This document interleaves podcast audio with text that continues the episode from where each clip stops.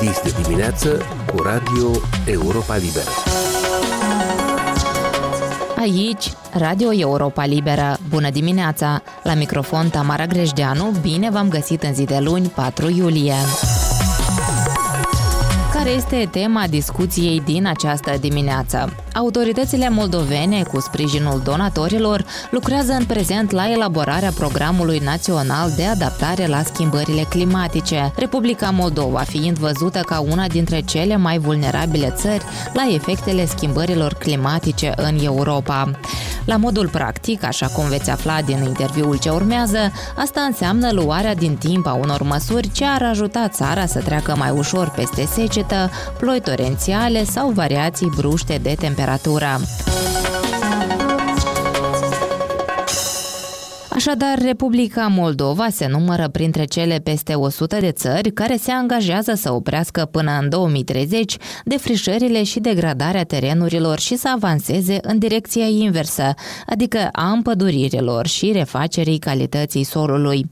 Despre acestea și alte obiective ale Programului Național de Adaptare la Schimbările Climatice am discutat cu Silvia Panăcarp, coordonatoare programe de mediu și energie în cadrul PNUD Moldova. Moldova. Se vorbește despre acest fenomen uh, de ceva timp uh, foarte intens și cred că ar trebui să menționăm că schimbările climatice este un proces care a început uh, în jur de 4 întreg și 5 milioane de ani în urmă, însă creșterea intensă a temperaturilor a fost observată în ultimii, să zicem așa, 100 de ani, începând cu era industrială. La moment avem o creștere globală a temperaturii de, de aproximativ 1,1 grade Celsius față de această perioadă preindustrială și în următorii ani se așteaptă că temperatura va crește cu 1,5 grade Celsius. Dacă ne uităm la Republica Moldova, scenariile climatice arată că până în anul 2050 o să avem o creștere de aproximativ 2-3 grade Celsius în mediu în special în perioada de vară. Aceasta va adăuga alte 12 zile pe an fără precipitații, de exemplu.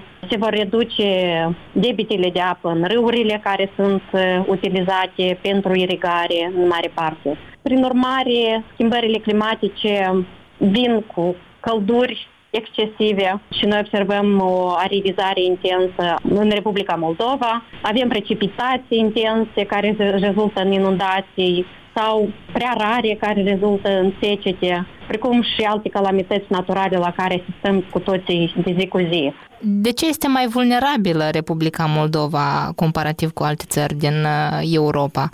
Probabil este mai vulnerabilă deoarece nu suntem adaptați la un astfel de fenomen iar aici um, aș putea să mă refer la acel proces de adaptare care a fost inițiat și în Republica Moldova cu suportul programului Națiunilor Unite, care se prezintă ca un mecanism prin intermediul căruia încercăm să analizăm problema din scoarță și să venim cu soluții bazate pe date și evidențe. Până oară acum lucrăm la programul național de adaptare la schimbările climatice până în anul 2030 uh, și acest program ne va spune care sunt acele probleme din sectoarele vizate, ca de exemplu sectorul agricultură, sectorul sănătate, sectorul transport uh, și uh, altele și în același timp să venim cu soluții pentru problemele identificate. Există deja o înțelegere a lucrurilor pe care le poate face Republica Moldova sau pe care ar trebui să se focuseze?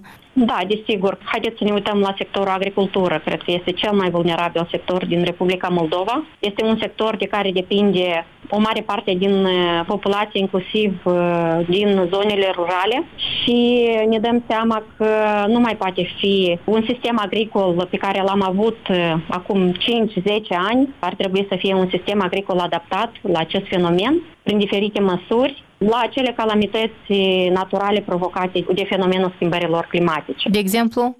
De exemplu, dacă vorbim despre secetă, atunci vorbim despre specii adaptate la condiții de secete. Dacă vorbim uh, despre grindină, da, care sunt tot mai frecvente în Republica Moldova, atunci vorbim despre plase antigrindină um, și alte măsuri care ar proteja culturile pe perioada de îngheț timpuriu sau îngheț târziu și tot așa. Sunt și alte domenii cheie prevăzute în acest program de adaptare la schimbările climatice care au fost trasate ca prioritare? Sunt în domeniul sănătății, un alt sector vulnerabil și vedem cât de mult ne afectează această temperatură înaltă, în special populația vârstnică. Aici am avea nevoie de măsuri targetate pentru a putea ajuta această categorie de populație sau, să zicem, chiar și instituțiile medicale care probabil ar avea nevoie de astfel de măsuri de adaptare pentru a face față. Domeniul forestier, despre care se discută um, tot mai mult în ultimul timp, este vizat cumva în aceste măsuri? Desigur, da.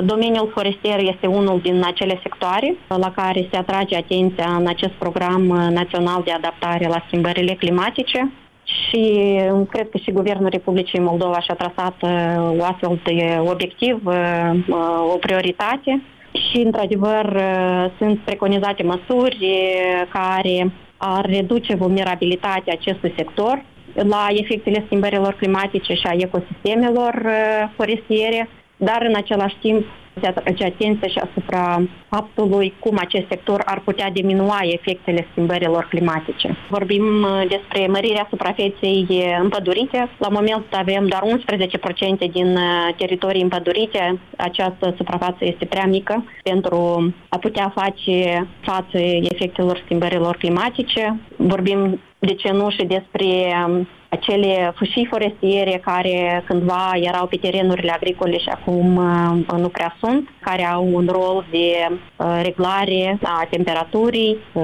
și rol de protecție pe terenurile agricole. Autoritățile locale, cum vor fi implicate în acest proces? Sunt parte a discuțiilor? Uh, desigur că autoritățile locale au un rol foarte important în acest proces, deoarece probabil uh, comunitățile rurale sunt cele mai afectate um, la schimbările climatice în Republica Moldova. Și în acest sens uh, se lucrează la identificarea acelor măsuri concrete la nivel de raion sau localitate prin elaborarea planurilor de adaptare cu măsuri concrete, cu costurile necesare pentru a le implementa. Este un pas înainte pentru a înțelege care este problema și apoi, de exemplu, în cadrul proiectelor SNUD, noi oferim suport la pilotarea unor astfel de măsuri la nivel de comunitate, ca de exemplu ar fi instalarea de panouri fotovoltaice în clădirile publice, aceleași măsuri de împădurire în localitate, curățirea albilor râurilor care ar preveni inundații atunci când au loc ploi torențiale și alte măsuri de acest fel.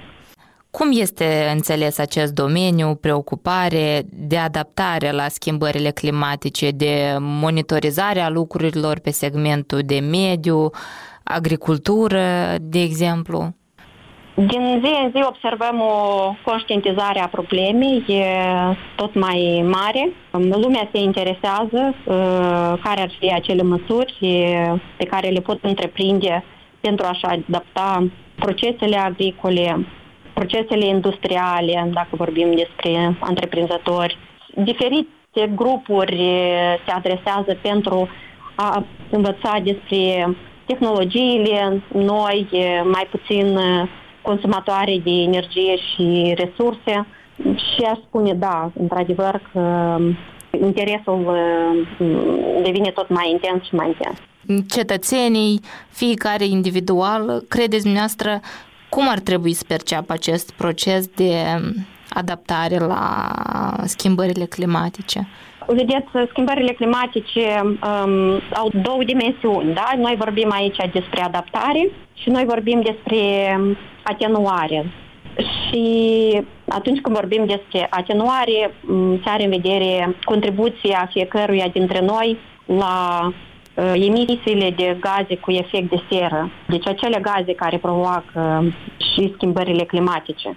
Și în aceste condiții, dacă ne referim la contribuția noastră la efectul de atenuare, atunci ceea ce am putea face noi ar fi să ne facem mai eficiente din punct de vedere energetic casele noastre, fiindcă 61% din pierderile care au loc în sectorul energetic au loc în sectorul rezidențial, iar sectorul energetic este cel mai mare sursă de gaze cu efect de seră în Republica Moldova. O altă măsură ar fi utilizarea pe larg a celor energii alternative, energie din surse alternative, ca cea solară, eoliană și altele disponibile în Republica Moldova. Adică acest sector și nevoia de adaptare poate fi plasat în contextul discuțiilor despre impactul crizei energetice în Republica Moldova și ce e de făcut în continuare? Nici într-un caz nu sunt chestii separate. După cum spuneam, uh, schimbările climatice se datorează în mare parte gazelor cu efect de seră, unde cea mai mare pondere o are dioxidul de carbon, iar acesta rezultă din arderea combustibililor fosili și aici uh, intervine legătura cu sectorul energetic, care este cel mai mare consumator de combustibili fosili în Republica Moldova. În cazul uh, Republicii Moldova, ce obiective sunt realiste? Unele state și-au propus, de exemplu, ca în următorii 10 ani să nu mai vândă mașini poluante. Spre ce ar trebui, credeți, să tindă autoritățile? Deci, în primul rând, probabil este important de menționat că Republica Moldova este complet dependentă de sursele externe de energie, ceea ce o fac foarte volatilă față de fluctuațiile pe piețele energetice și uh, în acest context ar trebui să diversificăm aceste surse de energie, să asigurăm uh, liberalizarea pieței energetice, să sporim utilizarea potențialului energiei regenerabile uh, și să îmbunătățim eficiența energetică, ce, despre ceea ce vorbeam puțin mai devreme, în special în sectorul rezidențial, care este cel mai mare consumator de energie în Republica Moldova. Au fost proiecte vizând energia regenerabile, proiecte demarate în comunități, parteneriate publice-private, încălzire cu biomasă în cadrul instituțiilor publice de învățământ, dar pe locuri din cauza bugetelor austere din localități, cum spun primarii, lucrurile n-au mers mai departe, s-au stopat. De unde bani și resurse pentru asemenea schimbări? Haideți să ne uităm la evoluția prețului la gaz în ultima perioadă. Cred că aceasta ar fi un indicator foarte potrivit pentru ca populația din Republica Moldova să caute surse alternative de energie. Și una dintre sursele de alternative de energie cu cel mai mare potențial Uh, este biomasa. Câteva ani în urmă, Programul Națiunilor Unite pentru Dezvoltare a implementat un astfel de program. A ajuns în toate cele 32 de raioane uh, din Republică, uh, promovând această sursă alternativă de energie și care sunt sigură că la momentul actual sunt mai ieftine față de prețurile pe care noi le avem dacă am utiliza gaz. Deci aici e indiscutabil uh, că această transformare și schimbare uh, trebuie să aibă loc și utilizarea resurselor uh, locale este întotdeauna mai ieftină decât cea uh, importată. A fost Silvia Pană Carp, coordonatoare programe de mediu și energie în cadrul PNUD Moldova.